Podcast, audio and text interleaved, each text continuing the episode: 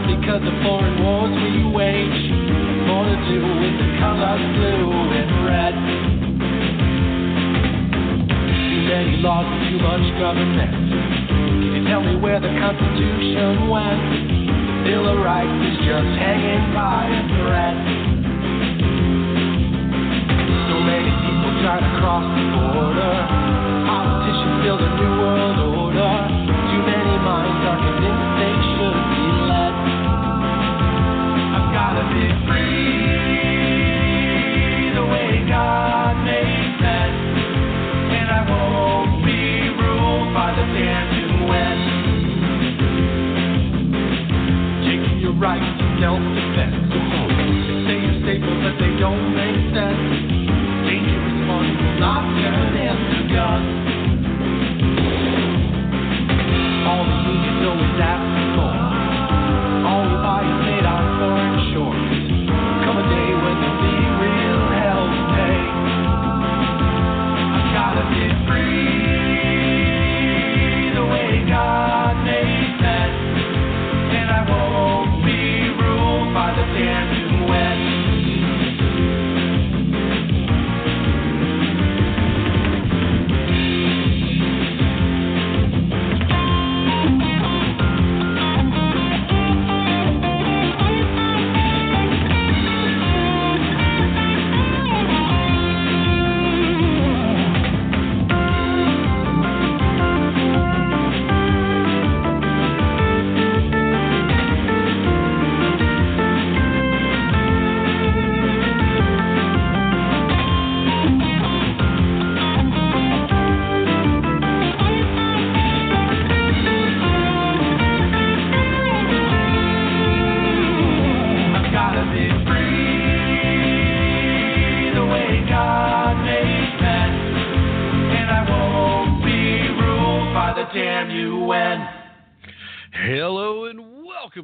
Broadcast of Tap Into the Truth. Hope you're having a fantastic day wherever you are and whatever you may be doing, with all the usual caveats, of course. With you as always, I am your ever so humble and, you know, mostly peaceful host, Tim Tap, coming live from historic Roane County, Tennessee, and so very glad to have you folks with me as we are headlong into the holiday season. Christmas, Hanukkah, Kwanzaa, Festivus, whatever you're celebrating, even though Kwanzaa's completely made up, guys. Come on. It's it's almost as made up as Scientology. Almost. Uh, it's a l- slightly more credible. Just slightly. Anyway, uh, happy holidays, especially as we look to the new year. Everybody kind of hoping for a reset in twenty twenty-one. Uh, just the world reestablishing itself after the insanity of the alternate universe we've been living in in twenty twenty. I don't think we're going to get that. I'm kind of concerned twenty twenty-one is going to be even worse. But hey, let's try to be optimistic. It is the season. Of course, I uh, celebrate Christmas here, so if I continue to wish you a Merry Christmas, please take it in the spirit it's intended, even if Christmas isn't your thing. Uh, all right, so uh, we got a lot of things going on. It's Friday night, time of the live broadcast. If you happen to be listening on one of the great radio stations across the uh, country that rebroadcasts this show, uh, for your benefit, time of the live broadcast, Friday night. It is December eighteenth. It is just a few brief moments before seven p.m. Eastern. I got a little bit early start, so nobody in the chat room yet. Nobody would have realized, given uh, my inability to keep things uh, on a regular schedule the last few weeks, nobody would be expecting me to start early. Uh, half of the normal Friday crew probably aren't even expecting me to be on at all. But here I am, ladies and gentlemen, and so very glad to be with you. Thank you so much. A lot of stuff to cover as well. I would imagine as we get closer to the regular start time here in a little bit, uh, more people will be pulling into the chat room. But we don't have time to wait for that. Way too much stuff to cover. I'm not going to get to everything I would like to. Two hours simply isn't enough at some point in time. Maybe I will increase that. I certainly have the capability. I probably should. But let's start with uh, a bit of news that will probably appeal to those of you listening at W C E T F M. Columbia's Talk. Okay, uh, scientists who look for extraterrestrial life have reported a radio signal coming from the direction of the nearest star to the sun. That's Proxima Centauri. Uh, this radio signal, of course, is now triggering one scientist to say that it was the first serious candidate since the WOW signal discovered back in nineteen seventy-seven. A candidate of what, you may ask, if you're not familiar with this? Well, candidate for proof of extraterrestrial life. Intelligent. The assumption is uh, another sufficiently advanced uh, culture, civilization out there would probably be following a similar path. So radio signals, television signals, things of those nature would eventually start being detectable, presuming that they're somewhere in the same range of technological advancement as we are. If they're older, then we should have de- detected them sooner. They should have been out there available. But even if that's the case, and there may very well be, that's the very, very scary part here, is the scary that we could be surrounded by these signals and never d- discovered them, because space is kind of big. Anyway, uh, quoting here, uh, the narrow beam of radio waves was picked up during thirty hours of observations uh, by the uh, Parkes Telescope in Australia in April and May last year. So why are we just now hearing about this? That's what I want to know. Analysis of the beam has been underway for some time, and scientists have yet to identify a terrestrial culprit, such as ground-based equipment or a passing satellite. Now, these are the things that ordinarily are responsible for these radio signals that are detected by the astronomers that are out here listening. The, the SETI folks and the folks that are working not necessarily on SETI itself, but on a similar project that operates on the same basic premise. We're listening. Now, this, of course, was reported by The Guardian, in case you're wondering. Now, scientists at the uh, Breakthrough Listen Project, which, of course, searches for alien life through radio telescopes, they've noted that Proxima Centauri, which is exactly four point two light years from Earth, has two confirmed planet, a Jupiter-like gas giant, and then a rocky world called Proxima B in the habitable zone, just F Y I. And this, of course, has also been uh, reported by the Daily Mail, and uh, they also added Proxima B is an Earth-like rocky world that orbits within the habitable, habitable zone. English really is my first language, I promise. It orbits within the habitable zone of its star. That is an area where liquid water can flow on the surface of the planet. Basically, it's not going to be all ice, or it's not going to evaporate away and stay as steam, or maybe just evaporate away completely, uh, which can happen if you are way too close to the star that you orbit. Anyway, uh, the star is, however, a red dwarf, and the habitable zone is very close, meaning that the planet is likely tidally locked and exposed to intense radiation, making it unlikely that any civilization has been able to form, at least on the surface. Now, that's where things get kind of interesting uh, from a theoretical point of view. Uh, maybe there's a subterranean civilization, or even more to the point, maybe there's a civilization that arose there before uh, the current circumstances of Proxima B existed. Most red dwarfs weren't always red dwarfs.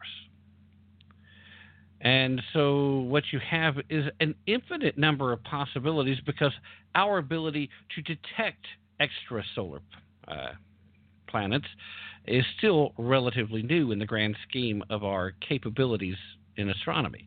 We can make observations, make mathematical predictions.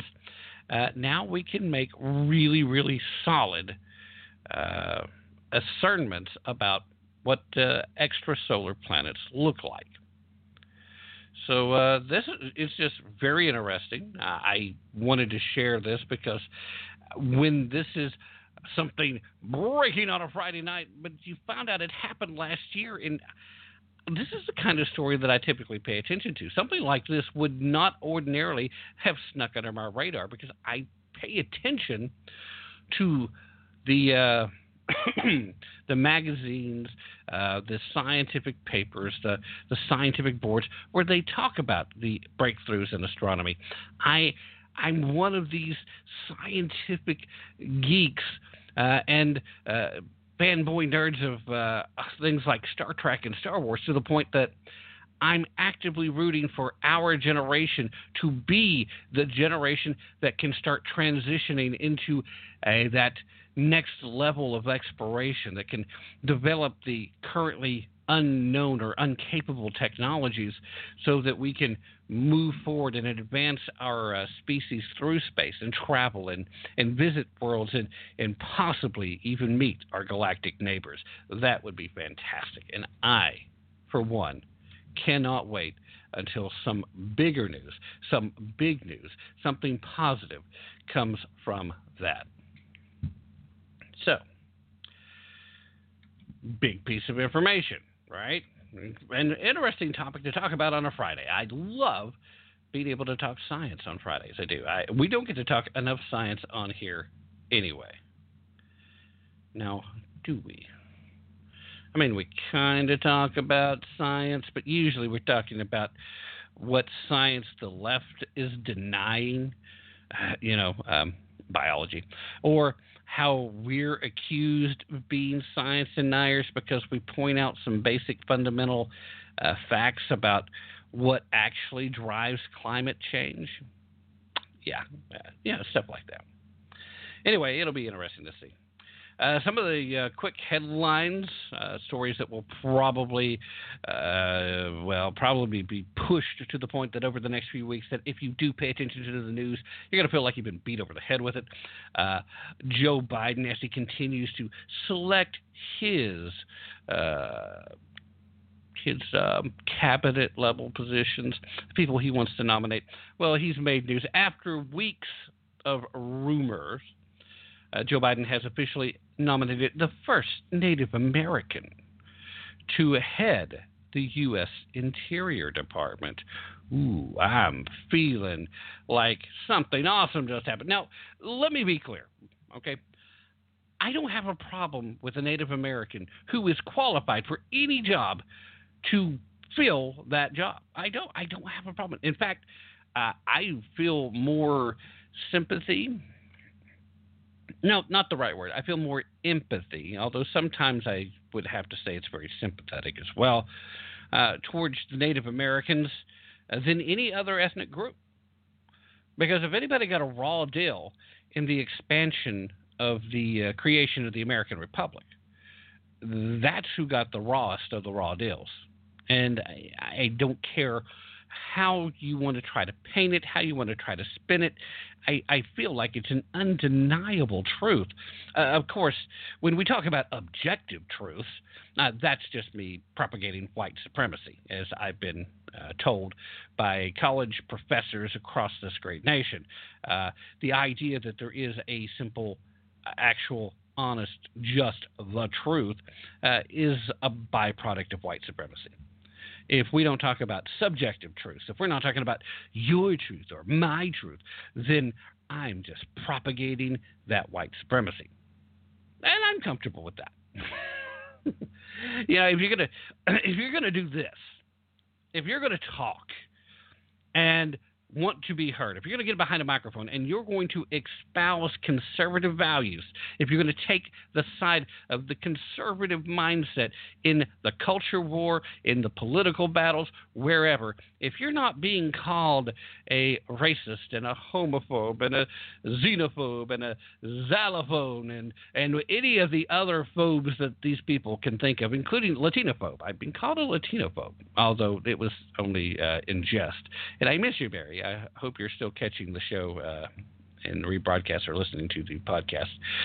Um, but, uh, you know, if you're not being called these things, then you're not doing it right. So, badge of honor. Call me what you will. But at any rate, uh, this past Thursday, Joe Biden finally followed through uh, with one of his campaign promises, which was to ensure tribes have a seat at the table at the highest levels of the federal government, nominating first-term Representative Deb Haaland uh, as the Interior Secretary. Now, if confirmed by the Senate, she would become the first Native American appointed to a presidential cabinet position, period. And the fact that it would be the Interior Secretary, uh, the department that has essentially overseen the U S government's treatment of Native Americans uh, since its inception, uh, I think there's a, a hugely symbolic message to be sent there. And, of course, that's what makes it so tasty for the left, isn't it? It's all about the symbolism. It's all about the virtue that is being signaled so strongly, so loudly, almost almost as loudly as the radio signal that's been discovered from uh, Alpha Centauri. Well, Proxima Centauri, if you'll forgive my generalization in the galactic map.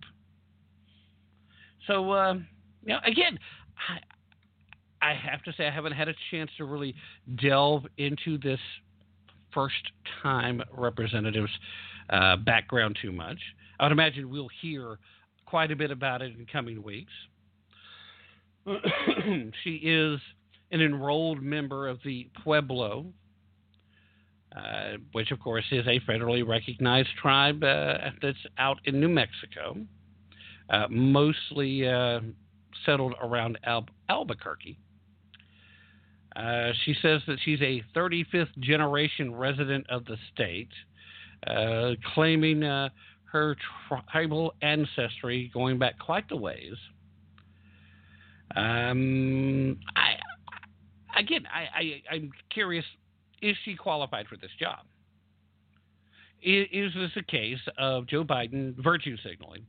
Or is this a case of actually selecting somebody who's worth it? And the only reason I'm I'll have to ask this question just because, again, like I said, I haven't had a whole lot of time to really dig into her qualifications because maybe she is, and if so, then fine, great, fantastic. But what we're going to talk about later in the second hour tonight is how there's some of Joe Biden's pick that not only are not qualified for the positions he's trying to put them in, but the virtue signal is so hard just to find a spot for some of these people, it's almost a joke. I mean, you literally – I use the qualifier almost. It really is a joke. But it almost feels like either A, he's got a, a big, gigantic dartboard and uh, Kamala's blindfolding him before he throws the darts in hopes that he might accidentally hit himself in the neck and then she becomes president. Um, or there's a giant fish bowl with a bunch of names thrown around it and they're spinning it around like a bingo uh, circle. They're, they're, they've got the bingo cage rolling and then ever so often they're just pulling out a name and then out of the second one they pull out the uh, cabinet level position. Uh, Tim Tap, uh, Secretary of the Useless Information from the Radio. Wow, that one actually fit. No, let's try this one again. I mean, it, it, it really is ridiculous. I, I'm thinking Pete Buttigieg in particular uh, when I'm saying this. But like I said, we'll talk more about that later. But hey, I mean, congratulations on the one part, uh, having been in governments for so very short amount of time. Uh, but, uh, you know, again, let's see what happens. I mean, I'm, I'm not close-minded. I do invite delving into who this person truly is and what would qualify her for this role. And if she's qualified and Biden still ends up being the guy who has the has the furniture rearranged at uh, sixteen hundred Pennsylvania Avenue, uh, gets it installed uh, even for just a short time, uh, then okay, I, I guess. I just I find it very interesting that that's what's going on.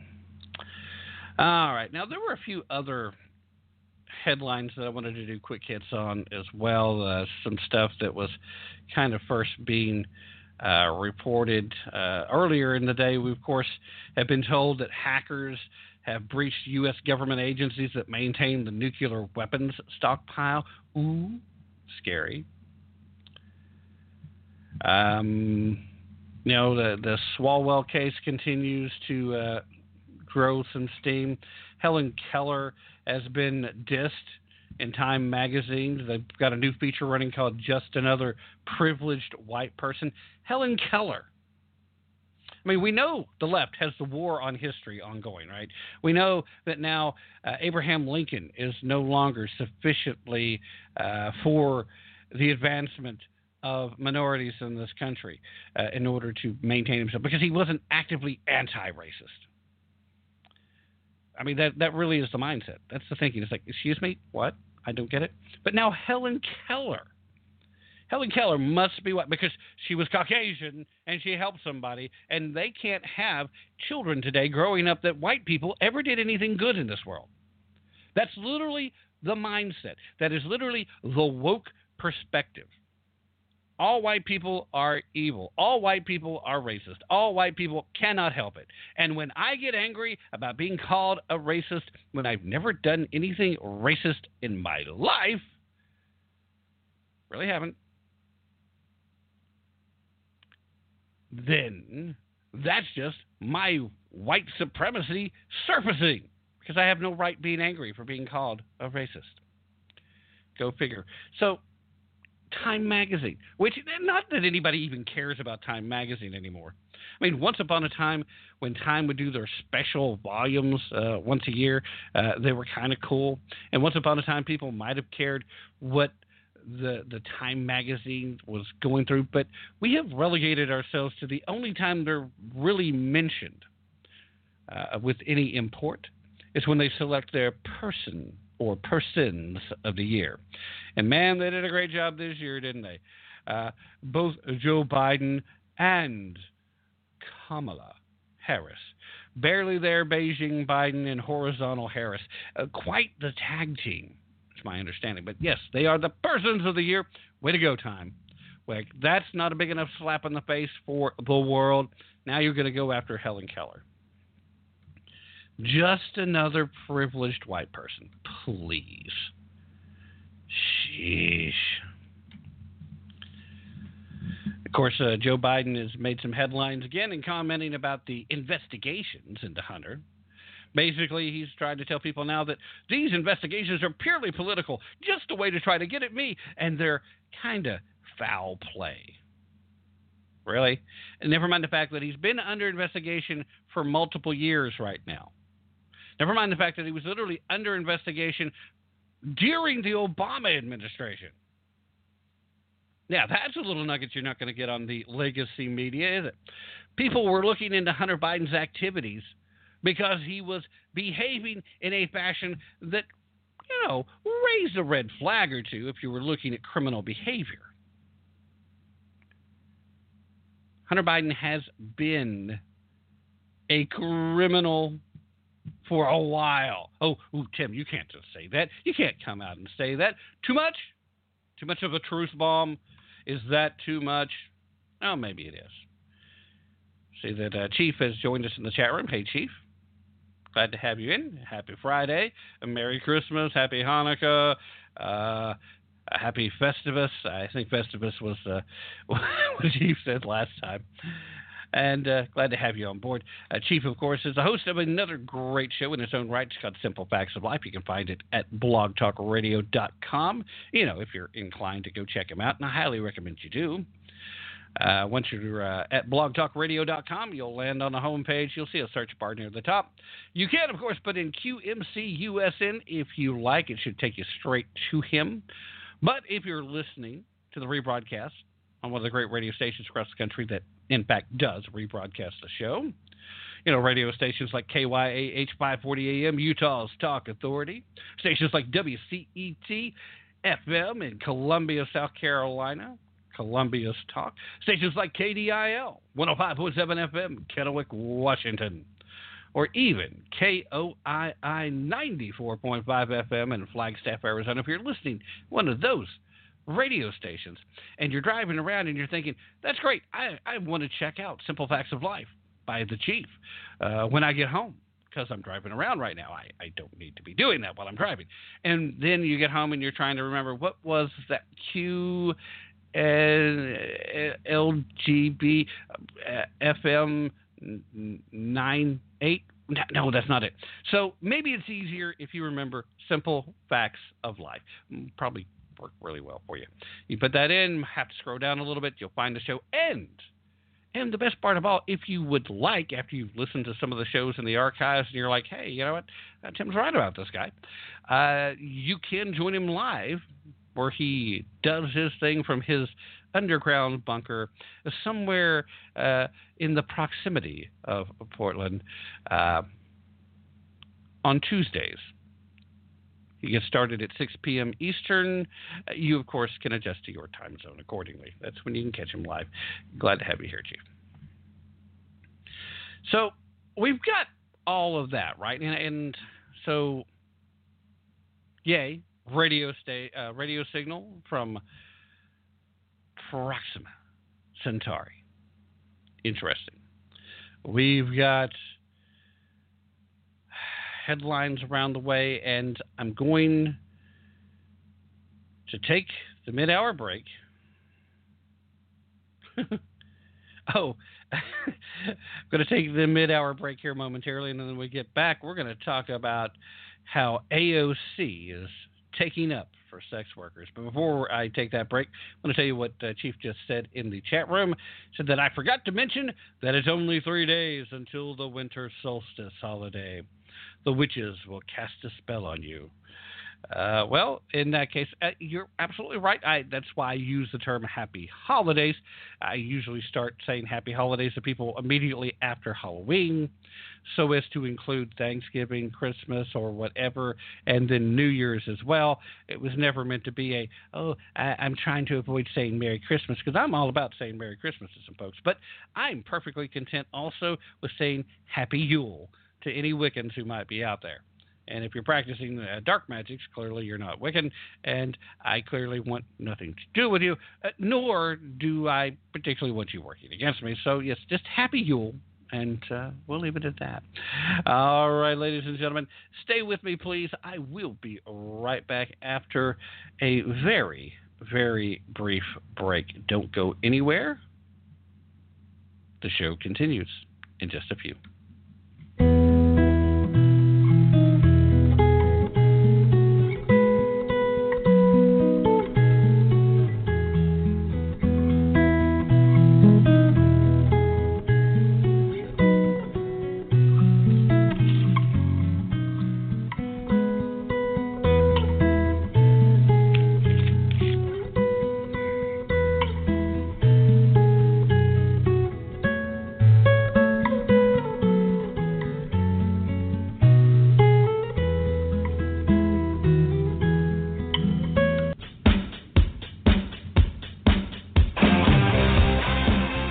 A man who worked very hard to provide for his family, but times were tough. Hello, I'm Ron Edwards. On today's page from the Edwards Notebook, one Christmas, the man's five-year-old daughter used all of the family's gold wrapping paper for one shoebox that she placed under the family tree. Money was tight, so the struggling dad wondered where the daughter got the money to buy whatever was in that shoebox. Nevertheless, Christmas morning, the little girl, filled with excitement, brought the gift box to her father. As he opened the box, the dad became angry and said, "Don't you know, when you give someone a present, there should be something in the package?" The little girl, with tears rolling down her cheeks, whispered, "Daddy, it's not empty. I blew kisses into it until it was full." The father was crushed and begged his precious daughter to forgive him for his unnecessary anger. An accident took the life of the child a short time later. It is told that the father kept the little box by his bed all the days of his life. Whenever he was discouraged, he would open the box, take out an imaginary kiss, and remember the love of his beautiful child who put it there. In a real sense, each of us has been given an invisible golden box filled with unconditional love from family, friends, and most of all, God, who gave us his son.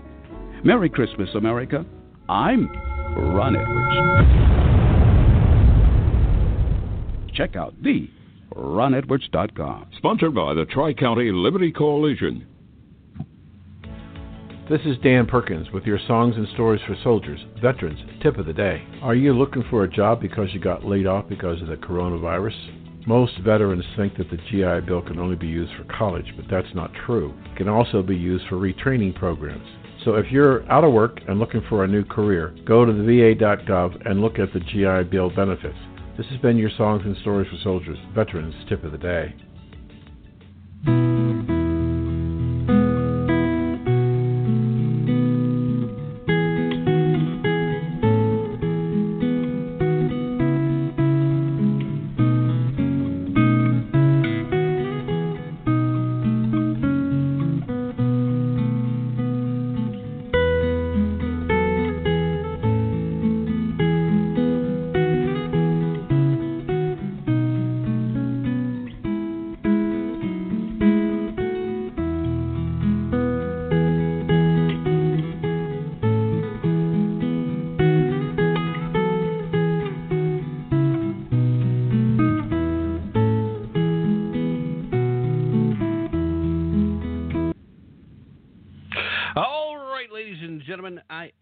Thank you so very much for staying with me through that very brief break. I want to give another shout-out uh, now. We've got Bigfoot in the house. Welcome to the chat room, Bigfoot. Glad to have you here, sir. Bigfoot, of course, is a blogger extraordinaire, and I do not use that terminology lightly. Don't believe me? Fine. Prove it to yourself. Go to bigfootsplace dot blogspot dot com. See for yourself. You'll never doubt me again. Uh, it At least when it comes to that. All right. Uh, I do want to make a quick reminder as a programming note. Uh, since I was unable to do the regular Wednesday night broadcast, I have rescheduled. Ron Edwards will be joining us this Sunday, uh, which there is, at least at this point, no reason that I know of that will keep us from having that regular show. And I'm thinking, I'm not sure what next week holds exactly, but it's looking like I should be able to kind of get back to the regular schedule next week, and I'm hoping uh, that that's the case. Uh, once we do that, uh, I will be making some changes after the first of the year. Uh, I do know that some of the radio stations that uh, rebroadcast the show are changing formats and will no longer be doing uh, talk radio. Uh, so a couple of the stations will be, uh, well, you know, no longer carrying the show. Uh, the other stations...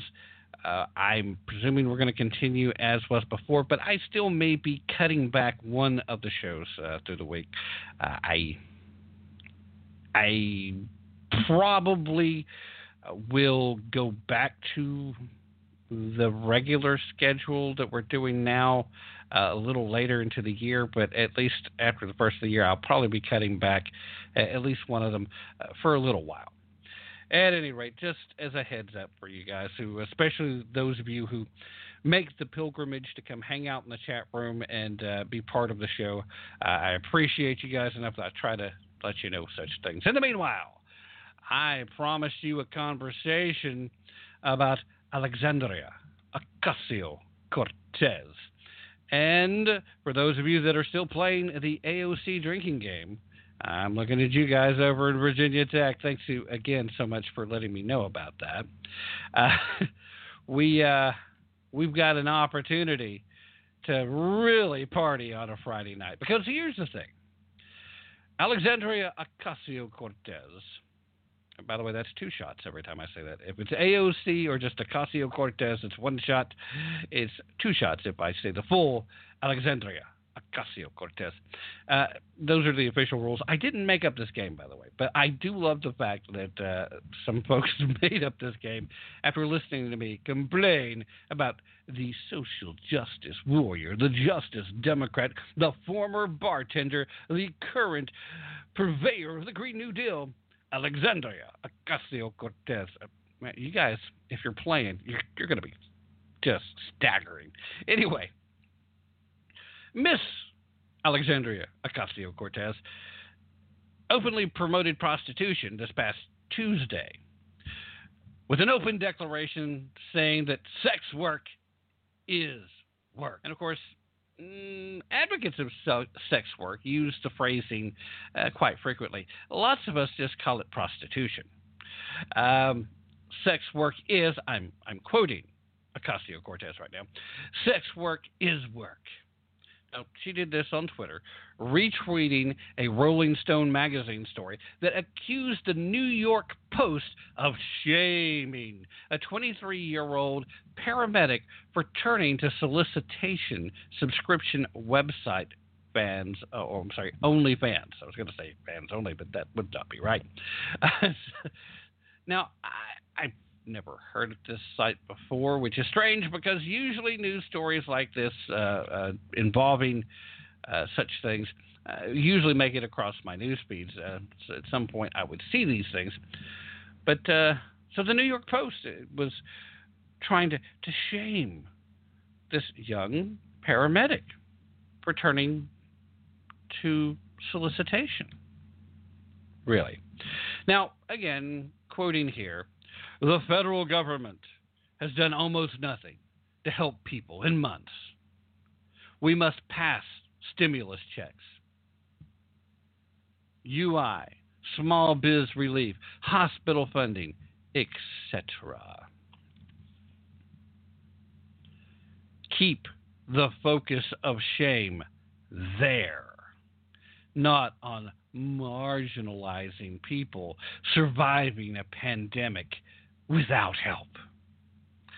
Ironically, I would like to point out the Democratic lawmaker herself happens to be a proponent of strict lockdown measures, you know, the kind that have actually caused the destruction of countless small businesses. And uh, also, she's really worked hard to keep mega corporations uh, that would do a lot of hiring, you know, uh, places like, com- well, companies like Amazon from coming into her district.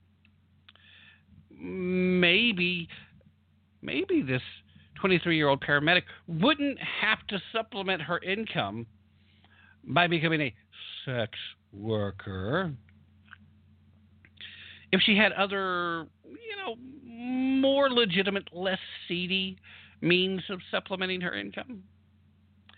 It's also, unfortunately, pushed too many women towards solicitation sites like OnlyFans, uh, the lockdown. Although I, I can't help but ask the question out loud. Well, I'm going to ask it out loud. Is is sex work safe in the age of COVID? I mean, I don't think that it's ever been safe, even if you practice safe practices. Uh, but is it safe? Is it less safe? Should anybody be able to engage? I mean, I suppose if you're only doing the, the camera shows, if you're only having people sign the, the – the subscriptions, and and then they watch you do stuff, and, and you're miles apart, I, I guess that's safe. But is that really the only thing the people on these sites are doing? I mean, that is the only thing you can prove. But if somebody's dropping enough money, and then somebody offers to drop a much larger uh, total, much larger uh, bit of cash, uh, are you going to say that no one's being tempted? Are you going to tell me that nobody is using these camera shows as a way to facilitate more direct solicitation? I'm I'm just I'm postulating the idea. I'm throwing it out there. I don't participate, so I don't know enough about it to, to say one way or the other. But I've heard people insinuate that that happens frequently with some subscription services, not necessarily with this one in particular, but I don't know. Maybe you guys do. Uh, now, Fox News noted that A O C is not new to promoting the legitimacy of prostitution. Uh, Ocasio-Cortez has previously advocated for de- decriminalizing sex work. Last year, she joined fellow progressive Bernie Sanders and Elizabeth Warren in backing the Safe Sex Workers Study Act, uh, basically an attempt at mainstreaming uh, prostitution, or I'm sorry, uh, sex work. Uh, it's you know, the leftist attempt at degrading and destroying uh, morality within the culture is really what it is. But while A O C is a prominent feminist, Julie Bindel has, of course, argued that legalizing the solicitation of women's bodies is, surprise, harmful to women. I, I know. Shocking, isn't it? I hope you all were sitting down. If any of you are listening live right now and you were walking around, and, and I'm sorry, I should have gave you a warning, but, you know, I, it's there. It can be harmful. Gasp. Quoting here from Bindel, uh, something that she uh, wrote during – well, said during an interview with The Guardian back in twenty eighteen, one of the most persuasive myths about prostitution is that it is the oldest profession. Now, feminist abolitionists who wish to see an end to, to the sex trade call it the oldest oppression and resist the notion that prostitution is merely a job like any other. I think for a change there's something that a, uh, a full-blown feminist that I can agree with.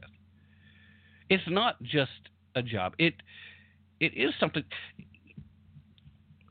The tr- the sad, sad truth that unfortunately not very many people are taught these days. In fact, there's a ton of people my age that have never gotten this lesson, and that is sex is meant to be something that takes you, in the right circumstances, to a near spiritual level.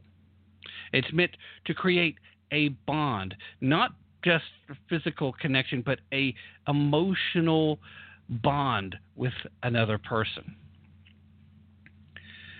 When young people grow up and they're missing something in their life, missing some level of affection, perhaps they grew up in a home without a father.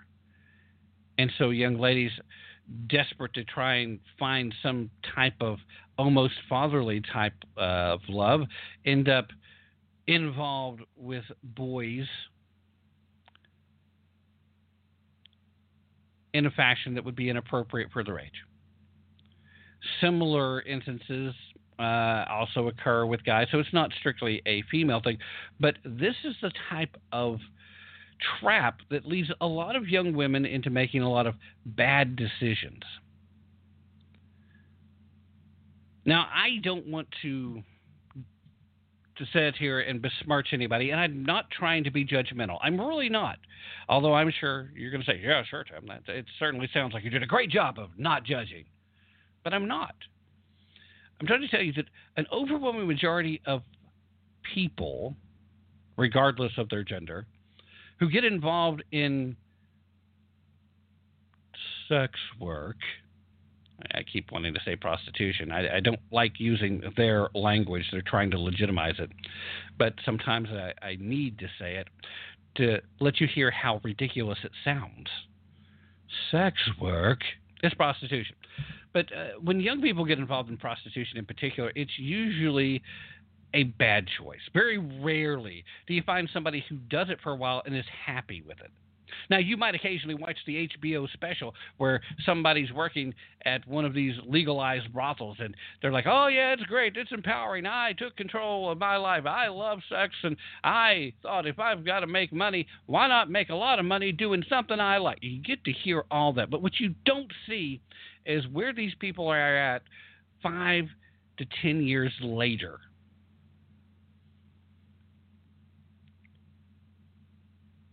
You can't feel a hole in your spirit, a, a hole in your soul with empty, meaningless, transactional physical activity. Oh, but Tim, I can fill my bank account with it. Well, good luck. What can you buy that's worth having if you still have an empty soul? The practice of using human bodies – I'm back to quoting now. The practice of using human bodies as a marketplace has been normalized under the neoliberal economic system, supporting the notion that prostitution is labor is not a progressive or female-friendly point of view. Now, she continues by saying, quote, any government that allows the decriminalization of pimping and sex buying sends a message to its citizens that women are vessels for male sexual consumption. Of course, this is still Miz Spindle. She also says, if prostitution is work, will states create training programs for girls to perform the best uh, oral sex or sex buyers? If prostitution is sex work, then by its own logic, rape is merely theft. The inside of a woman's body should never be viewed as a workplace.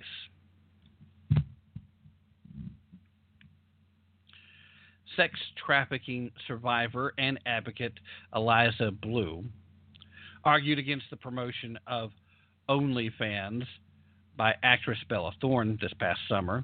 Thorne, who's also twenty-three, joined the site in August and made millions in an effort to normalize sex work.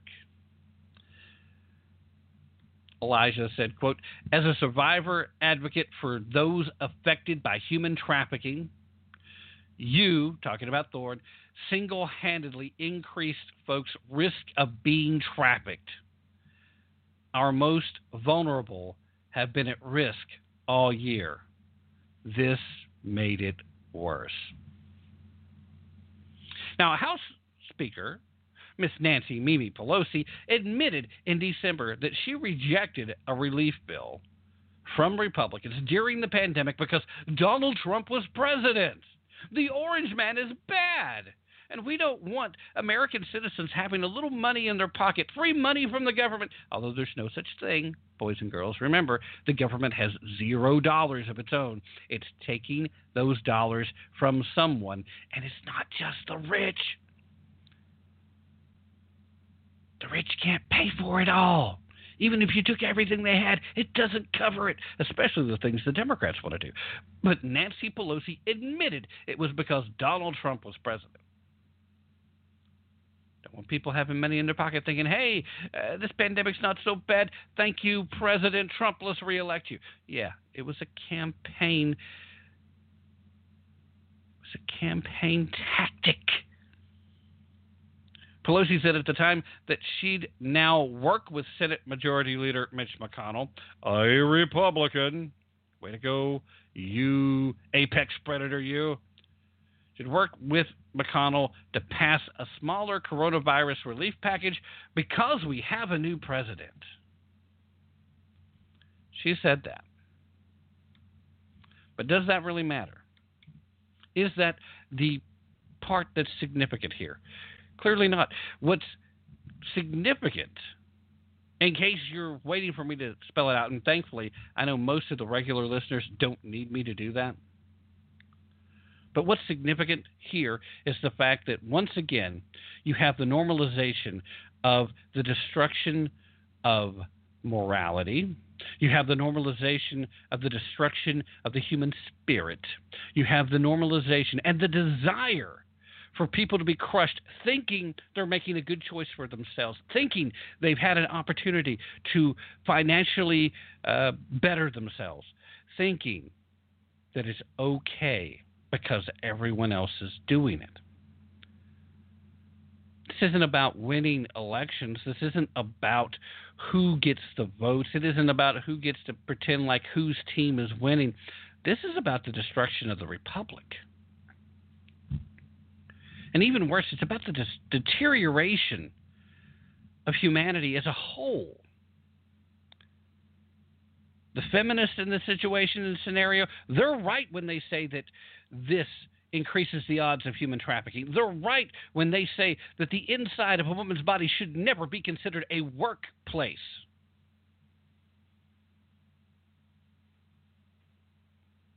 There's a lot of things that these feminists are wrong about, but in this instance, they are correct. But then I guess it's not that surprising that somebody like A O C would stand up in support of the notion, in support of the idea that sex workers should be protected, that sex workers should be treated like any other kind of work, because in her mind, It's all part of keeping us distracted. Now, don't get me wrong. I, I think a lot of people give A O C way too much credit. Now, I also think a lot of people give A O C way too much flack. They they underestimate her. They they think that she is this ditzy former bartender who honestly had never seen a trash compactor until she moved to D C. And I think they get this notion that, oh, that's just how she is on her social media page, that that's who she really is. I don't think she's quite that bad as far as lack of intelligence. I think she has some plans. I think she knows what she's doing.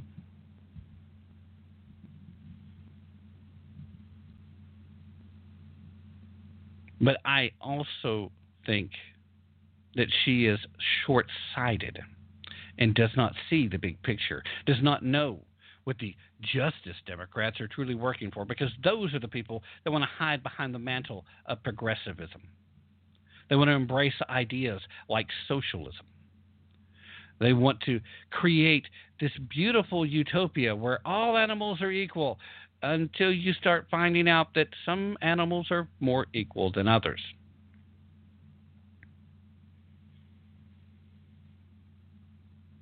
Instead of destroying the human spirit, we should be nurturing families, traditional,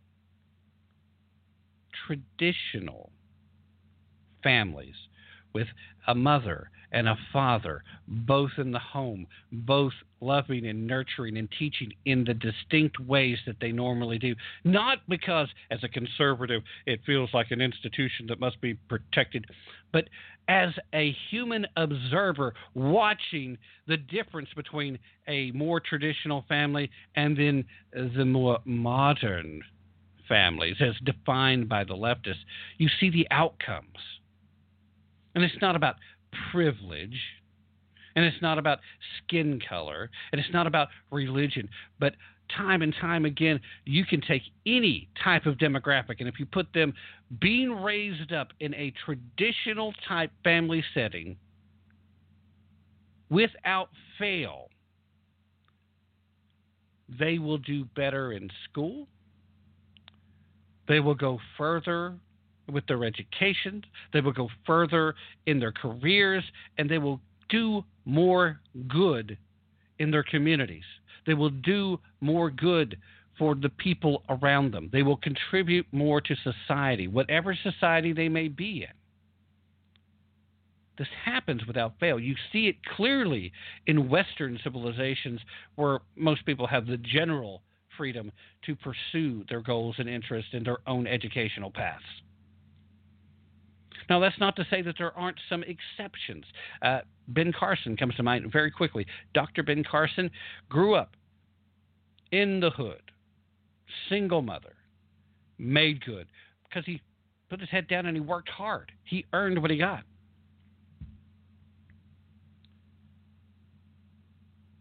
How do you accomplish these things? You accomplish these things by nurturing the human spirit in a meaningful way. Not with platitudes, and not with virtue signaling, and certainly not by encouraging destructive behaviors, which unfortunately almost every policy point the left has involves a destructive behavior, because they don't want humanity to reach for the stars. I mean, they say the words, but they don't, they don't back it up. Doesn't matter what talk you're talking if you don't walk the walk. And they don't. Every life destroyed in their mind means that there's some resource for most of these people, either power or money, that they get some more of, because they don't have to share it with another human being.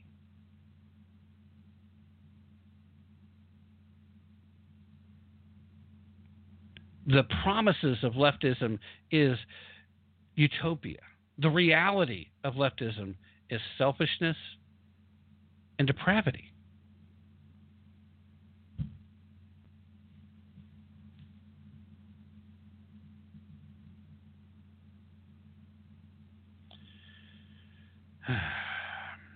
All right, so I started a little early tonight, and I'm swiftly approaching the end of the first hour of the broadcast. So For those of you who are here live, that includes uh, Bigfoot Daily News, uh, meaning that Boy is in the house.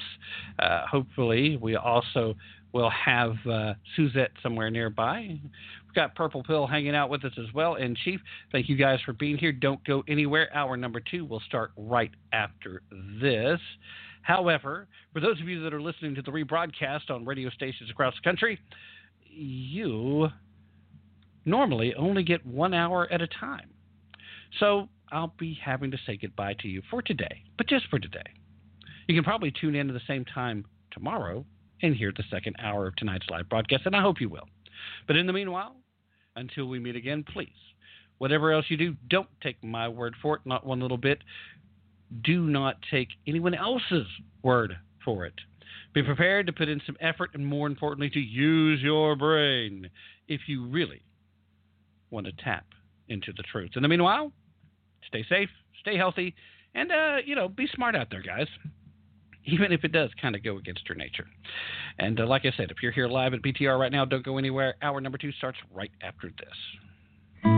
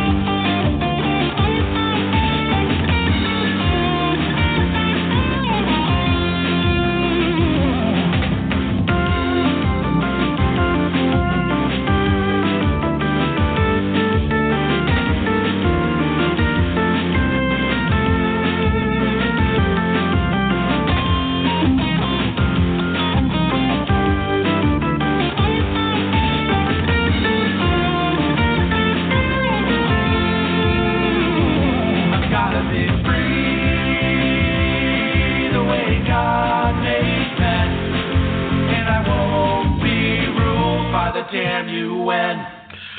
Hello and welcome to today's broadcast of Tap Into the Truth. Hope you're having a fantastic day wherever you are and whatever you may be doing, with all the usual caveats, of course. With you as always, I'm your ever so humble and, you know, mostly peaceful host, Tim Tap, coming live from historic Roane County, Tennessee, and glad to have you all here.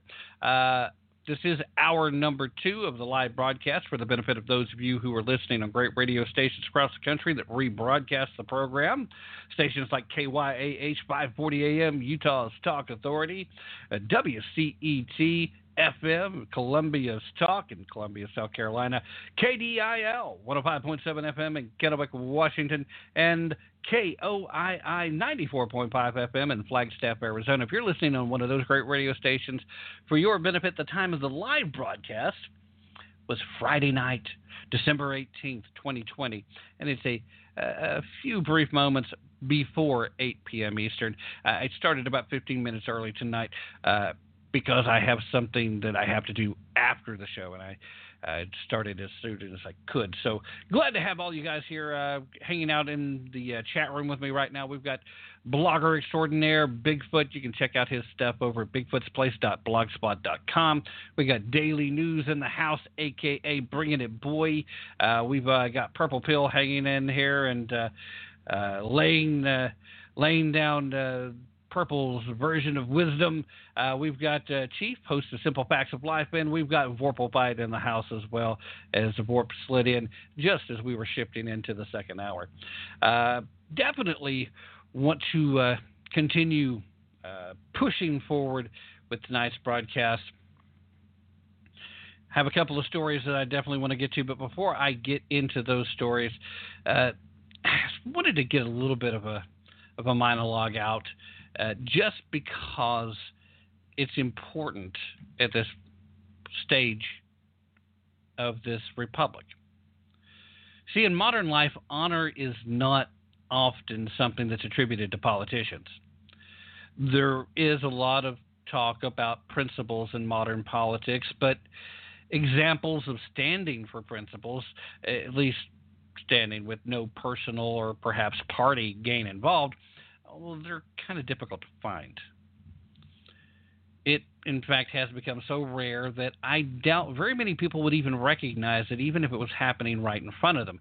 They would be skeptical. They would be cynical. They would think that there must be something in it for them, whatever they're doing. Well, we passed the December fourteenth date of the casting of the Electoral College votes. One step remains now in determining the twenty twenty presidential election, and that would be the January sixth joint session of Congress, which certifies the electoral results and, if certified, makes those results official. It is important to note at this point, however, that despite the recent media insistence, until this certification is complete, we actually do not have a winner in the presidential race, even though the race has been called. He, he's president-elect, sir. He's president-elect, sir. No, technically not just yet. I, I don't suspect much is going to change at this point in the game, but just from a strictly technical standpoint, the election isn't done until that joint meeting, which happens on January sixth. Now, the Electoral College process, regardless of the left's constant trash talking about it, uh, it was created by the framers to serve two purposes. One was to balance the interest of very different parts of the country, and then also to stand as a last-ditch effort to protect the integrity of the selection of the chief executive. In the earliest days of the republic, the framers knew that people who did not have the American public's interest at heart would try to control and manipulate the office of the president. Disinformation, fraud, basically any means needed for these people to secure their preferred candidate's ascension to the throne, if you will. Well, the framers knew that they these possible actions needed to be anticipated and that a sufficient counter must be in place in order to prevent the corruption of the legitimate selection process. The Electoral College process provides multiple opportunities to correct the course of a wayward election. The January sixth joint session is not just intended to be a rubber stamp of the electoral's votes either. The process allows for members of the House to make objections to certain votes. These objections mean nothing if there's not a senator to, quote, sponsor that objection. No Senate sponsor means they continue as if there had been no objection raised. If a senator does sponsor the objection, then both the House and the Senate have to break apart to go debate that objection for no less than two hours. Now, it can be longer, but it has to be at least two hours of actual debate. And then at the end of the debate, both sides vote on the question of recognizing the objection. Now, in order for the objection to be recognized, both sides, by simple majority vote, must come back in agreement. If it is to be officially recognized by the Congress, that objection, if it's to be officially recognized, both sides must have agreed to recognize it. If both the House and the Senate are not in agreement, then the vote in question are simply counted, again, as if there was no objection. Now, here's where things start to get a little tricky. Because while I have come across absolutely zero sufficient evidence to be the case, some legal scholars and even a few constitutional scholars, which, by the way, I don't put much faith in, claim that if both of these chambers are not in agreement, but it appears that the disagreement stems from partisan politics as opposed to a legitimate debate over the issue of the objection in question, then the president of the Senate can simply refuse to certify the results. Now, I, I don't know where they're getting this miraculous idea from, and I only share that with you not because I'm necessarily believing that to be the case, but because I've heard some people who typically are fairly knowledgeable and have been right about a few things, some big issues, uh, they've been saying this. So you should be prepared that maybe some shenanigans are still at play. I do not suspect under any circumstance that the democratically controlled House of Representatives will legitimately hear any objections. What I do know is that Mitch McConnell, the so-called apex predator, has been telling the members of the Republican caucus in the Senate that none of them should sponsor any of the known to be coming objections from certain members of the House. Some of the senators that we would expect would possibly or even probably sponsor a said objection have come out already saying that they will not. Uh, there has been a lot to do about Tommy Tuberville supposedly claiming that he will. He's a new senator from the state of Alabama, a former uh, college football coach, by the way, if you're not familiar with the S E C.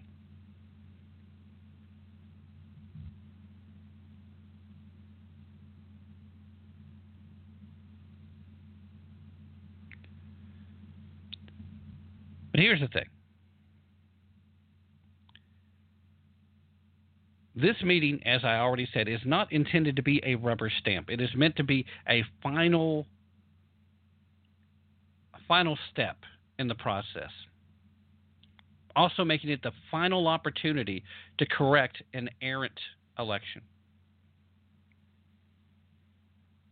At this point, I suspect nothing will be changed, but I would like to know exactly what it is that Mitch McConnell thinks he's protecting by trying to tell Republican senators that they should not support this.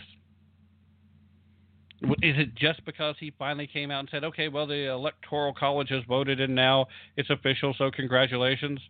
Is he afraid that it'll look like he has egg on his face if they were actually able to make something happen here?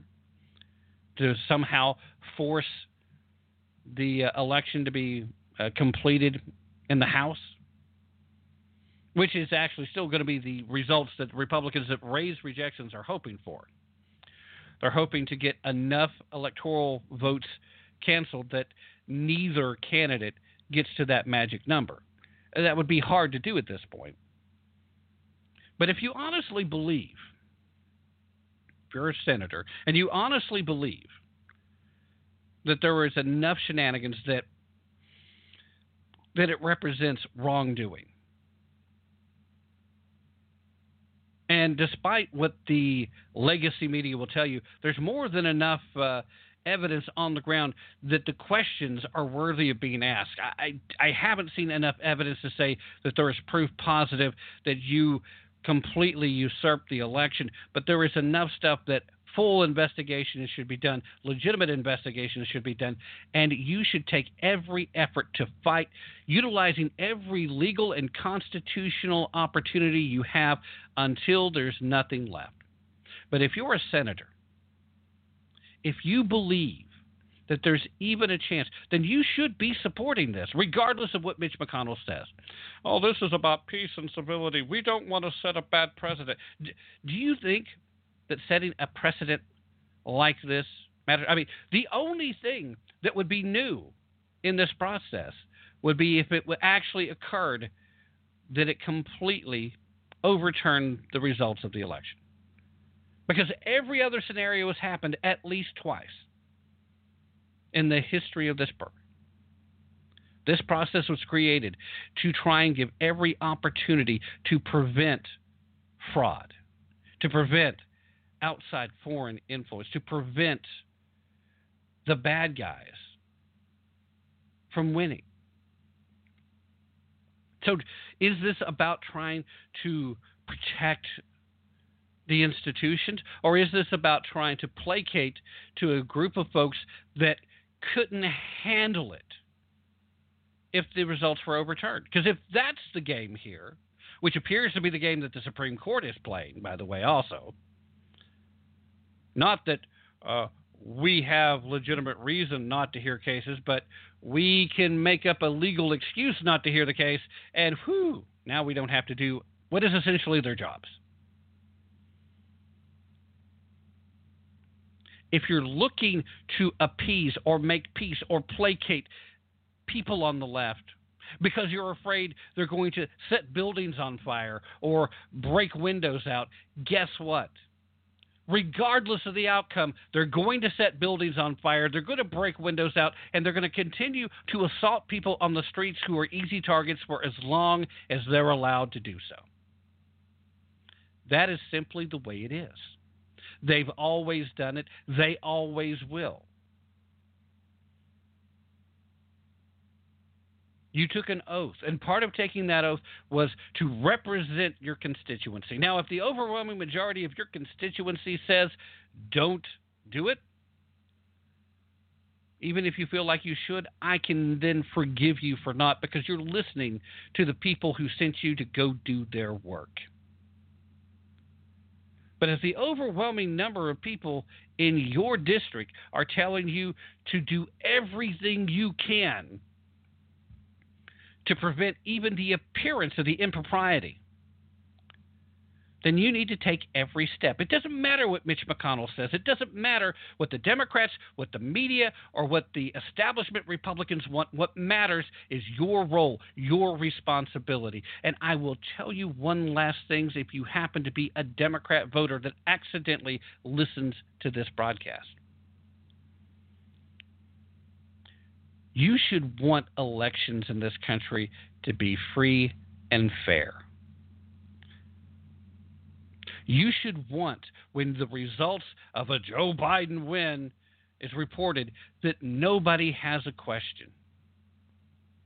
You don't get to that point by allowing shenanigans on the outsides. You too should be demanding that the, the people that are overseeing these elections are doing everything on the up and up. You should be demanding that everyone who volunteers or everyone who's a paid employee of a state that is doing the oversight of these things are doing everything by the book, because you know what else happens?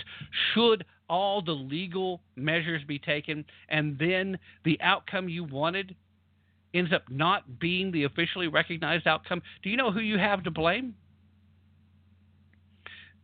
Not the other party, but the people who tried to cheat, the people who got caught. They don't just nullify votes for the other side. They nullify your votes too if they get caught and your votes get thrown out. And if you think that's not going to happen in upcoming elections, you're mistaken, because a lot of people right now, this fight isn't about trying to save Donald Trump's presidency anymore, although there's still a ton of folks that would love to see that happen. This fight is about restoring integrity to the election, and you do that by making sure that you don't set back and let the bad guys win. And in this case, the bad guys, I'm not referring to Joe Biden and Kamala Harris. I'm not referring to the Democratic Party. I'm referring to the people who are willing to adapt the any means necessary mentality and to completely facilitate fraud upon our election. The whole process is degraded, demeaned, destroyed, lessened, made null when people make a concerted effort.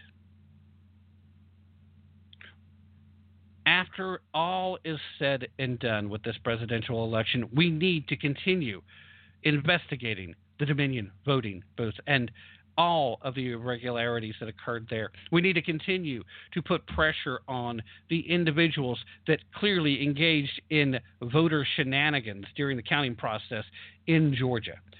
We need to continue to put pressure on every elected official in every uh, city – well, not city, but every state judge in Pennsylvania that completely ignored the lack of the constitutionality of how they amended their mail-in ballot system.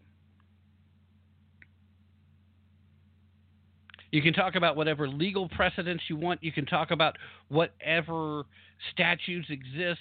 You can make all these statements, but there is nothing, literally nothing, that should trump the Constitution. And I'm the first one to tell you that there's a ton of occasions where I don't like the outcome if we just follow the Constitution. I don't like, because I want certain things. I'm a person. I have feelings. I have concerns. I have my own political philosophy, like most of you do.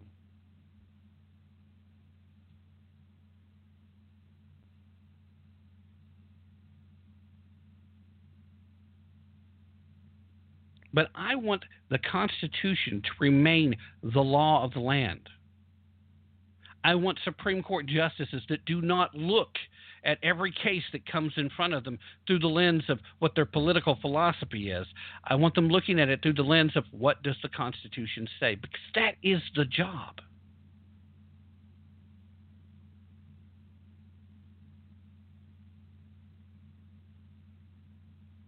Am I asking for too much? Is it not a very good want? I don't. Certainly made to feel that way these days.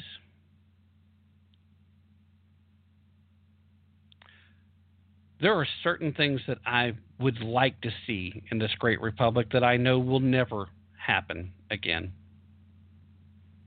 I would like to see people know their neighbors. I would like to see families having dinner at a, a table together, talking to one another. I would like to see I would like to see people putting priority of principles, people doing the right thing simply because it's the right thing to do. I would like to see those things, and I know, I know while on an individual basis you can see some of that, it's not going to ever return to being the norm in this country.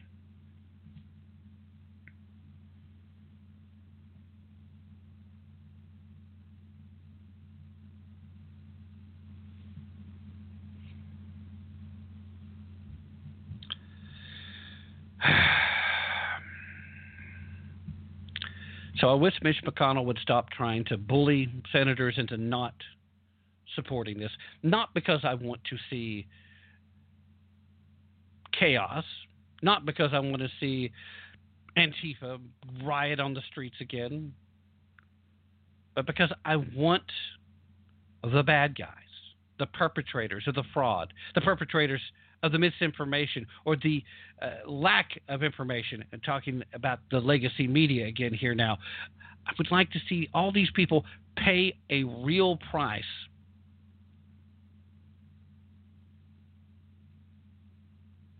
I would like for these people to come to know, to come to understand that the American people in general, even though we may believe variously, widely, wildly different things about what the role of our government should be, still do not like the idea of somebody taking our choice away. That we still believe in the idea of liberty. And as a result of that, we expect that we remain the sovereigns that we're supposed to be. That these people, even if we like the results they decide, even if they pick the team that we wanted to win, that we would still prefer that our guy lose than to have someone cheat to make it happen.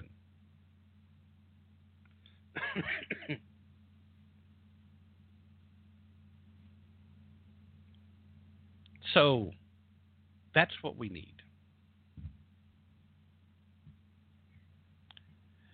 I'm going to take the uh, mid-hour break right about now because it's just a few minutes early, and then I'm going to push through these other two stories quickly. So you guys don't go anywhere. I will be uh, right back on the other side of this.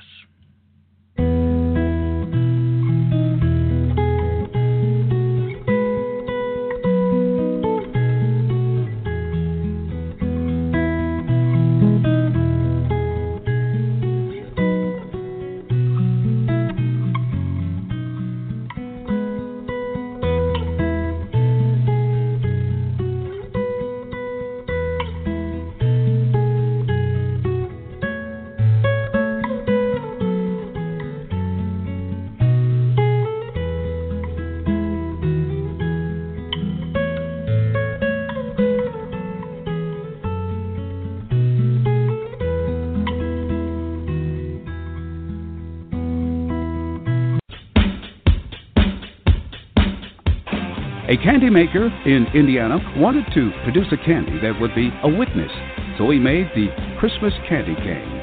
Hello, I'm Ron Edwards.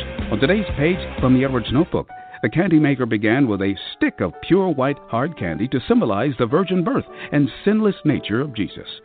The candy maker made the candy in the form of a J to represent the name of Jesus, who came to earth as our Savior.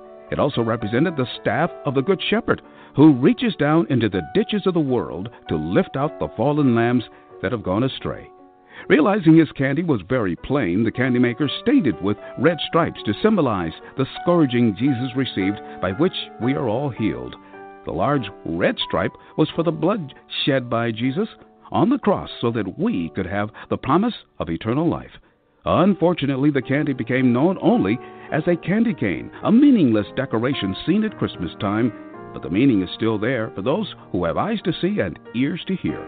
I pray that this symbol will again be used to witness the wonder of Jesus and his great love that came down to us, remain the ultimate and dominant force in the universe today and forever. Merry Christmas, and may God bless everyone. I'm Ron Edwards.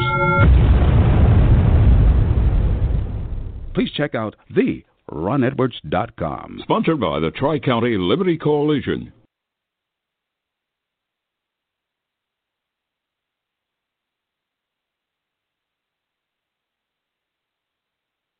Hello and welcome to your Songs and Stories for Soldiers Veterans Tip of the Day.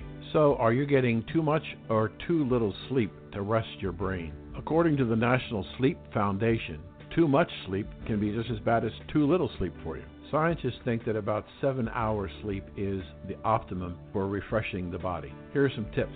Go to bed at the same time every day. Keep your bedroom cool and turn off the television.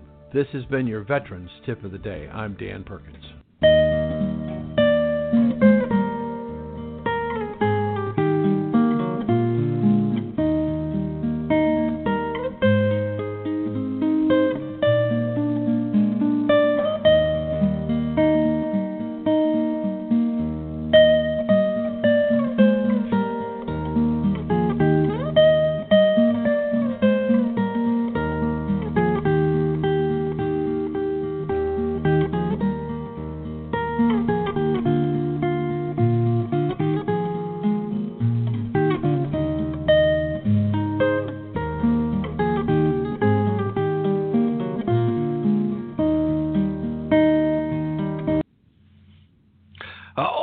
right, everybody. Thanks for uh, staying with me through that very brief break. I want to wish everybody a very happy holiday season, regardless of what holidays you may be celebrating.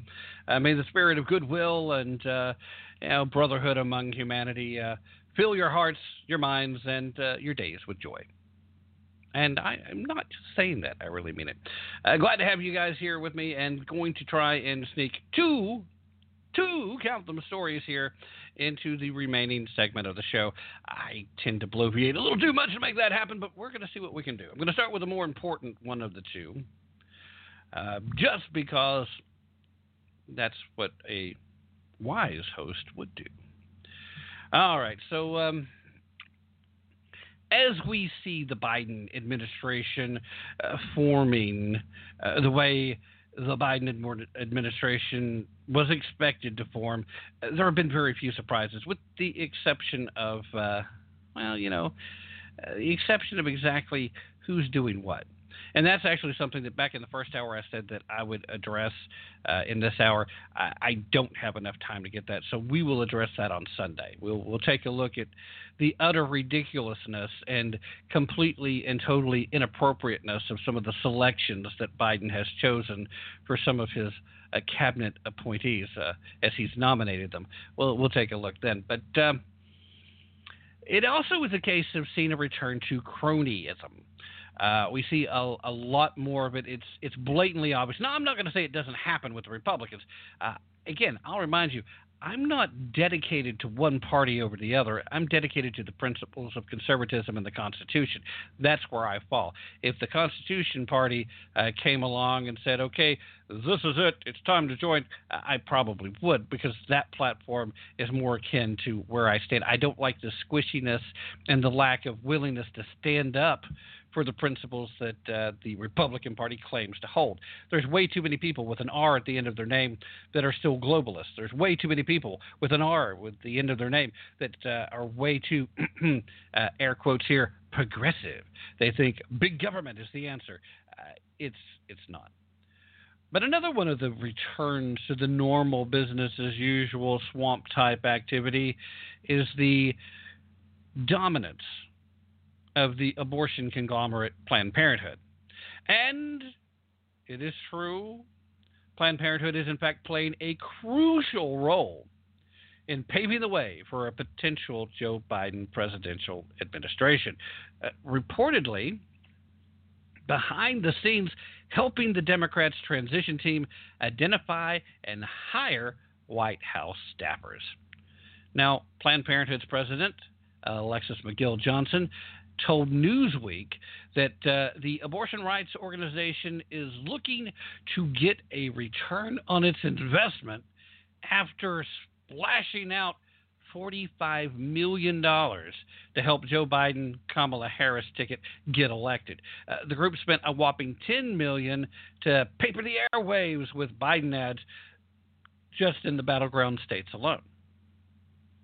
Now, I'm still trying to figure out why it is that so many people think it's okay for Planned Parenthood to be receiving millions of dollars from U S taxpayers every single year if they have enough money in their budget to completely cover their normal operations and still drop forty-five million dollars to help a presidential candidate.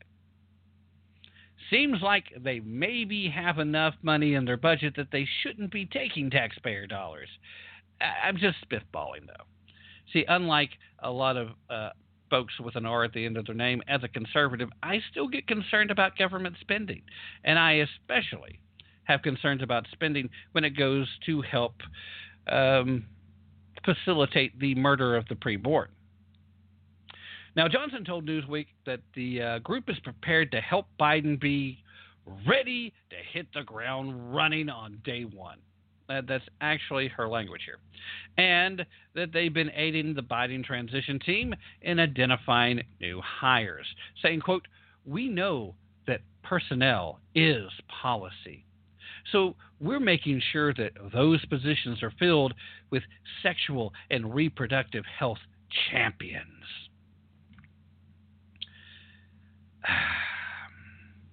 Quoting some more here, conversations with the Biden-Harris transition team, Johnson said, have been focused on appointments within the White House, the administration, and various federal agencies. Planned Parenthood and its allies have identified and recommended nearly two hundred people for key positions. This was all in the Newsweek report.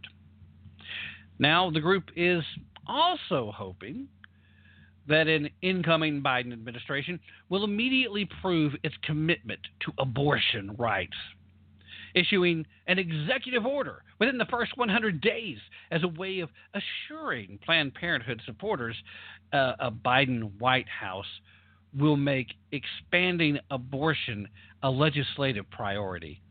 Now, I'll remind anyone who's listening that the White House can try to corral the legislative bodies. They can try to establish what their administration's priorities are and what they're hoping the legislators will do as far as moving those priorities forward. But at the end of the day, the legislatures are the legislature.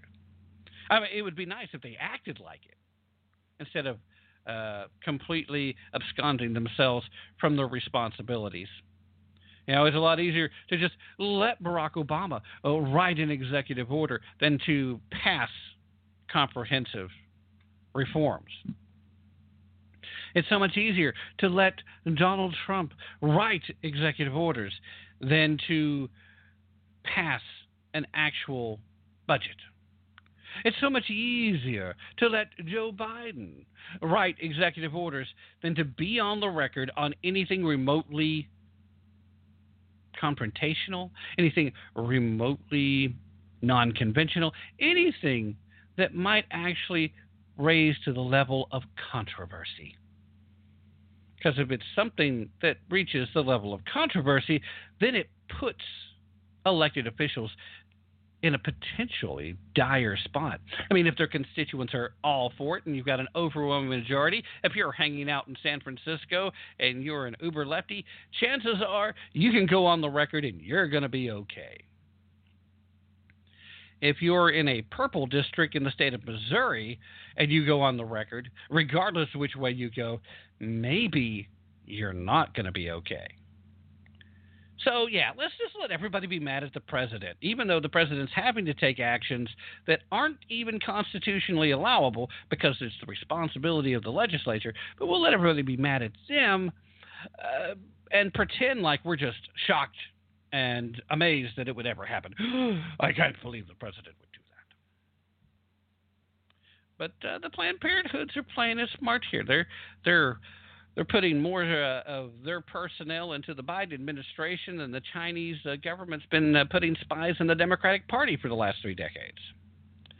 Really moving forward and, and almost demanding an executive order. What's what's the executive order for? You notice they didn't say that here. Just that an executive order that would demonstrate their commitment. Now, the outlet itself, of course, speculates that Johnson is pressing Biden to uh, lift the so-called global gag rule. Uh, that's the one that prevents foreign aid organizations and other non-governmental organizations from receiving federal funding if they provide or refer for abortions. The rule, also known as the Mexico City policy, prevents Planned Parenthood's international outreach organizations from accessing American taxpayer funds, cutting down dramatically on their funding. Now, Planned Parenthood is also very much likely petitioning the Biden uh, team to restore their access to Title ten family planning program.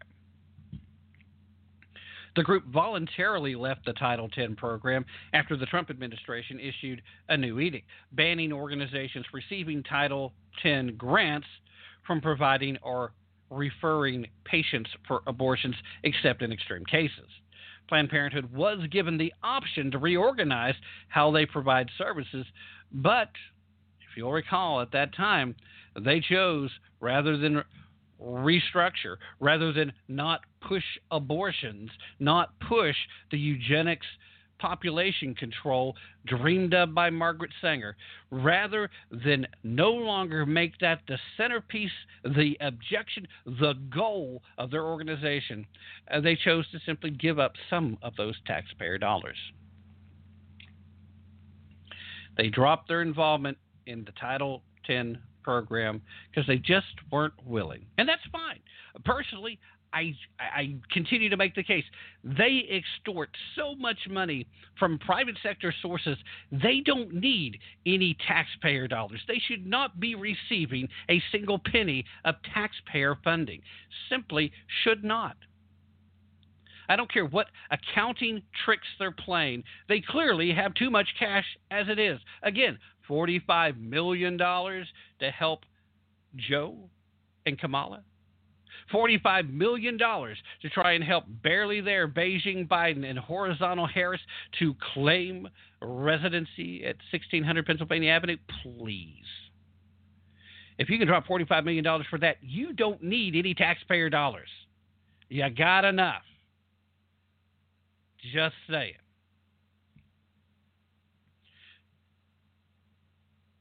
The blueprint for sexual and reproductive health, rights and justice.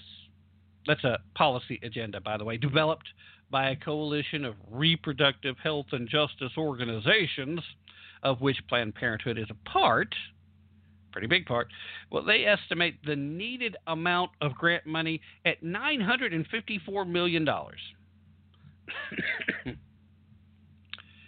According to the article in Newsweek, the program usually gets two hundred eighty million dollars, taxpayer dollars, every year.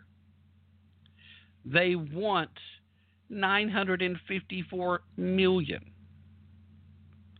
nine hundred fifty-four million dollars. They already have more money than they need. Why they need a three hundred percent jump in their funding.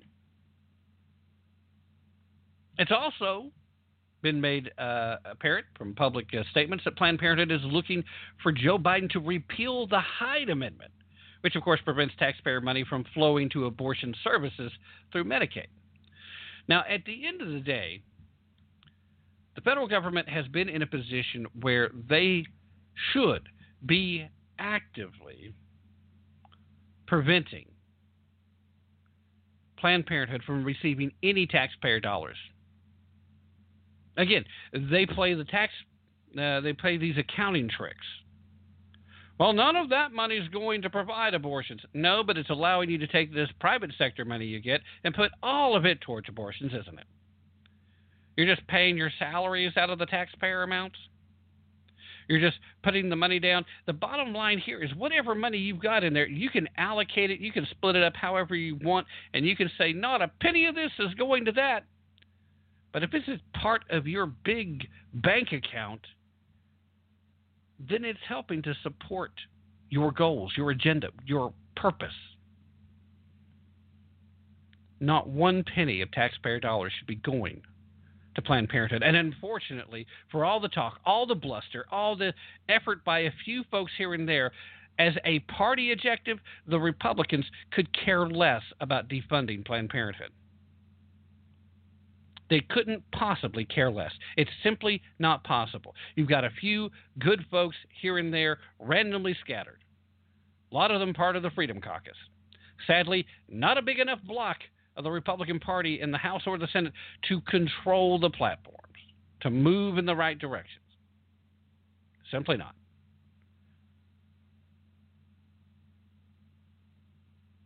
Taxpayer dollars are still being utilized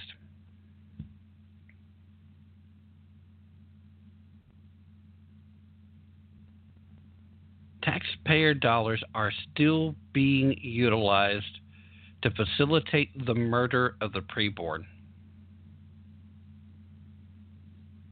But hey, the the so-called progressives are all for it, so that must make it okay, right? All right, uh, here's a. That second story that I said I was going to try and sneak in.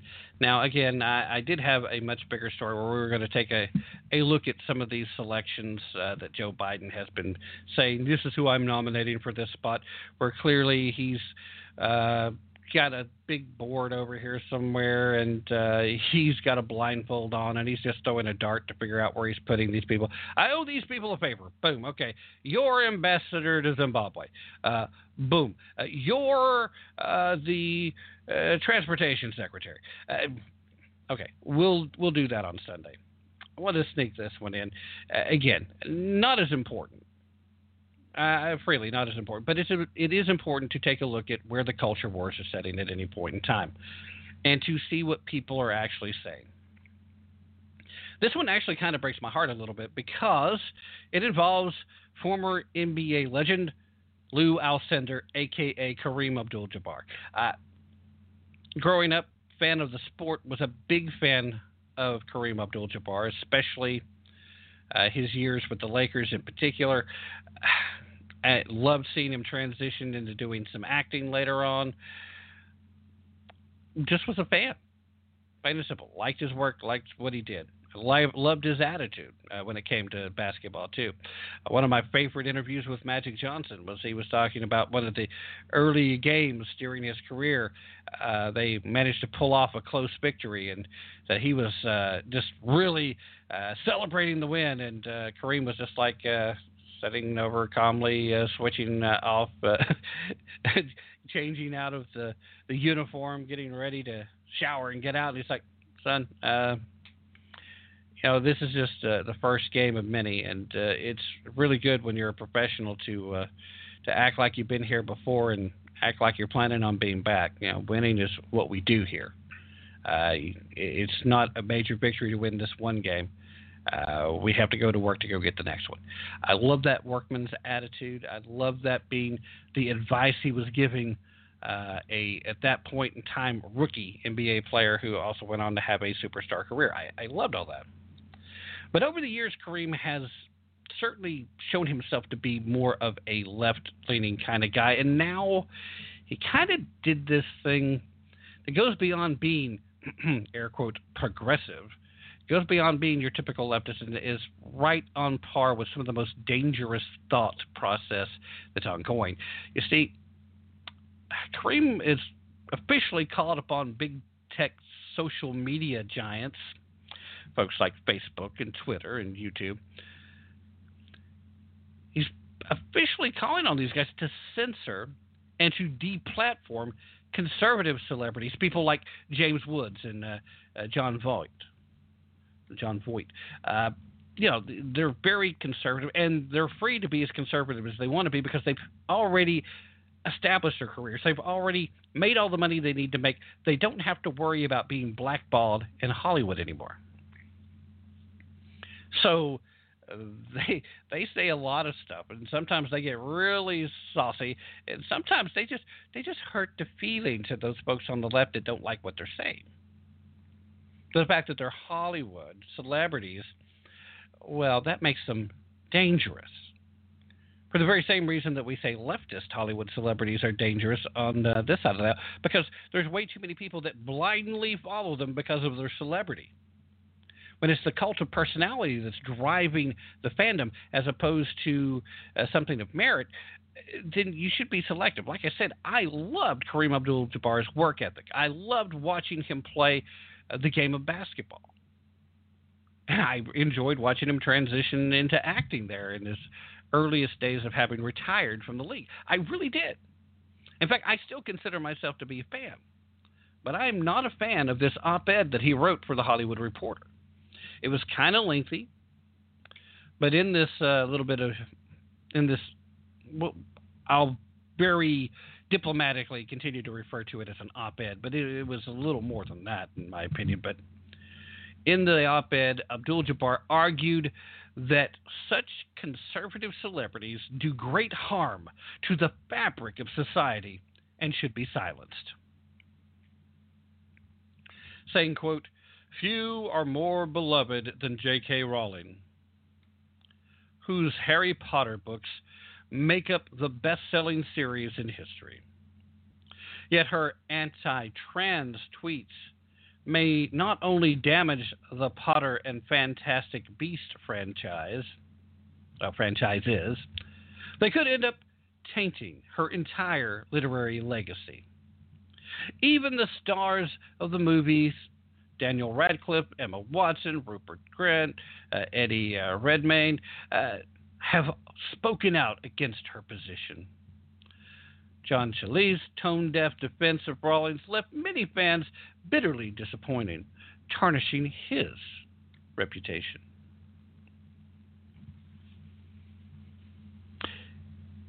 Continuing, it would be tempting to dismiss this self-mutilation as merely the triggering of overly sensitive cancel culture, but some of this public braying does immediate harm to the foundation of society. Giuliani's attacks on the integrity of the twenty twenty elections, without any substantive evidence, has undermined the dem- democratic process. A post-election poll indicates that seventy-seven percent of Republicans think Joe Biden won because of fraud. Since no credible proof has been shown, this opinion can only be held because they practice flat-earther, anti-vaxxer, cult think. Someone in authority told me what I want to hear, so it must be true. To those who would charge Abdul with the same crime, given his own celebrity status, he countered that by saying that uh, he has, quote, been writing books and articles about history, culture, and politics for thirty years to establish his credibility. Yeah. Credibility.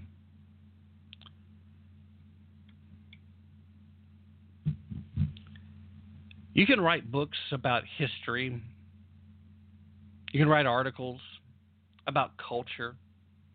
You can lead discussions or even do a podcast about politics. What establishes your credibility is being right. And if you're perpetrating notions like the sixteen nineteen Project, then you have no credibility. You're facilitating a narrative, a falsehood. You're not engaged in truth. Now, I'm not saying that's what uh, that that's what uh, Kareem's doing here. I've read some of his stuff, not a lot of it, but I've read some of it. It's been a while now, so I don't even remember precisely what it was, but I definitely remember picking it up because it was from Kareem and then thinking, oh, man. But if you want to establish credibility, you need to establish credibility with facts, truth, reality. You don't get that from just taking your opinion and putting it forward. But if you are a student of history, if you are a student of culture, then you, Kareem, as much as anyone, should realize how totally and completely dangerous it is to follow through with what you're saying. You can take the most asinine individual uh, that you can imagine. Uh, a lot of people might immediately go to Alex Jones. A lot of people might immediately go to George W. Bush. A lot of you guys out there might say Donald J. Trump. But you can take the most outrageous, boisterous personality. You may not like a single thing they say, but if you were a liberal, you would defend their right to say it. The solution to people saying stupid things is let them say their stupid thing and then expose them for it being stupid. Challenge their ideas in the marketplace of ideas. Let it be known where you stand. Let it be known where they stand, and let it be okay for them to express it. Because whatever damage to society is done through more speech is far less damaging than to try and suppress speech. A student of history knows that. Someone who's watched culture knows how it's harmed when people are marginalized, when people are silenced. whatever the basis for that marginalization or silencing is, when people aren't allowed to express themselves, when people aren't allowed to say things, to write things, to sing things, or rap things, or whatever your medium of artistic expression is, short of violence on the streets, that's not really an artistic expression, although I know some people would make that argument. When you try to take people's ability to speak away from them simply because you disagree with it. And that's what you're saying here, Kareem. Like it or not, oh, well, uh, sure, I'm a celebrity, but I'm above all that because I've got thirty years of experience of being in this sphere. Rush Limbaugh has over thirty years of experience in that sphere as well. And I would imagine you probably wouldn't agree with him and probably would reject his credibility, despite the, the fact that there are millions of people that embrace that credibility.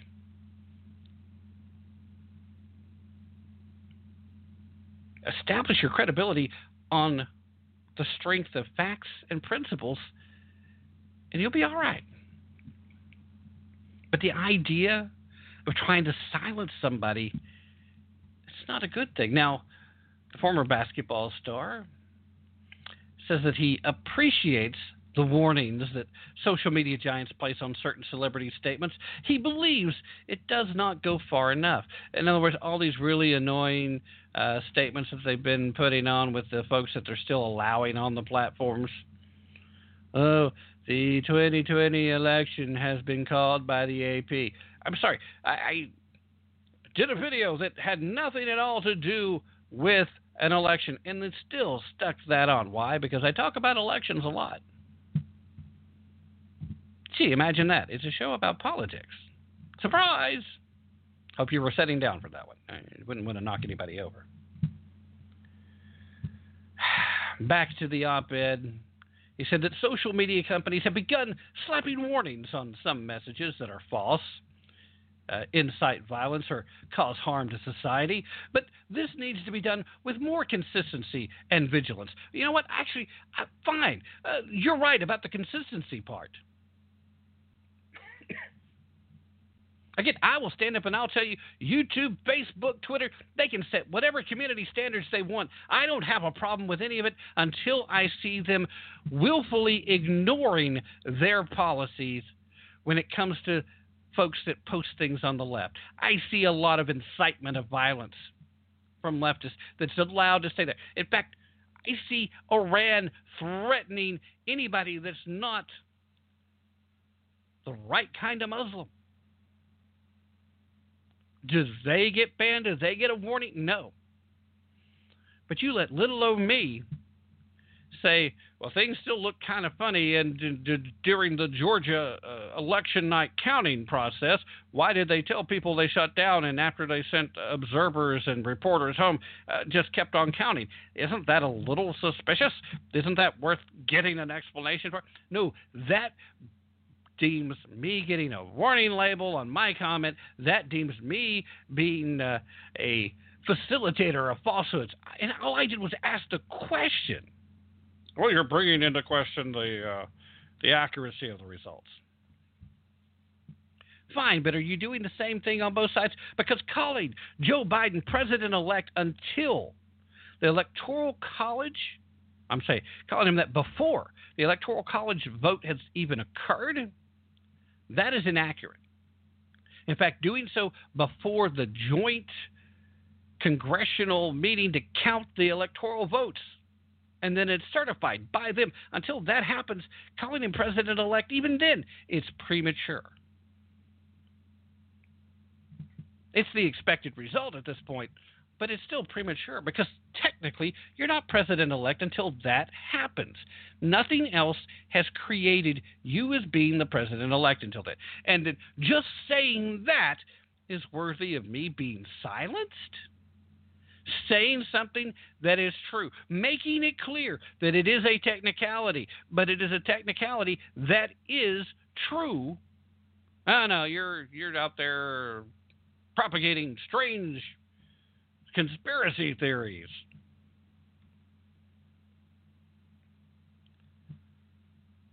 Now, Kareem went on, and I, I would highly recommend that uh,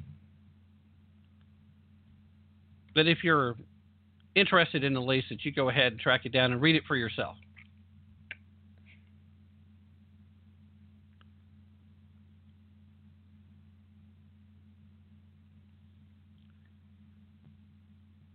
There's a lot of very disheartening things stated for somebody who was a fan of Kareem Abdul-Jabbar, even though at this point I had an idea of what to expect, but I would have never thought he would openly call for the silencing of people he didn't agree with. So yeah, I believe that his interest in history and culture was born from a position of genuinely wanting to learn and, and express and to teach.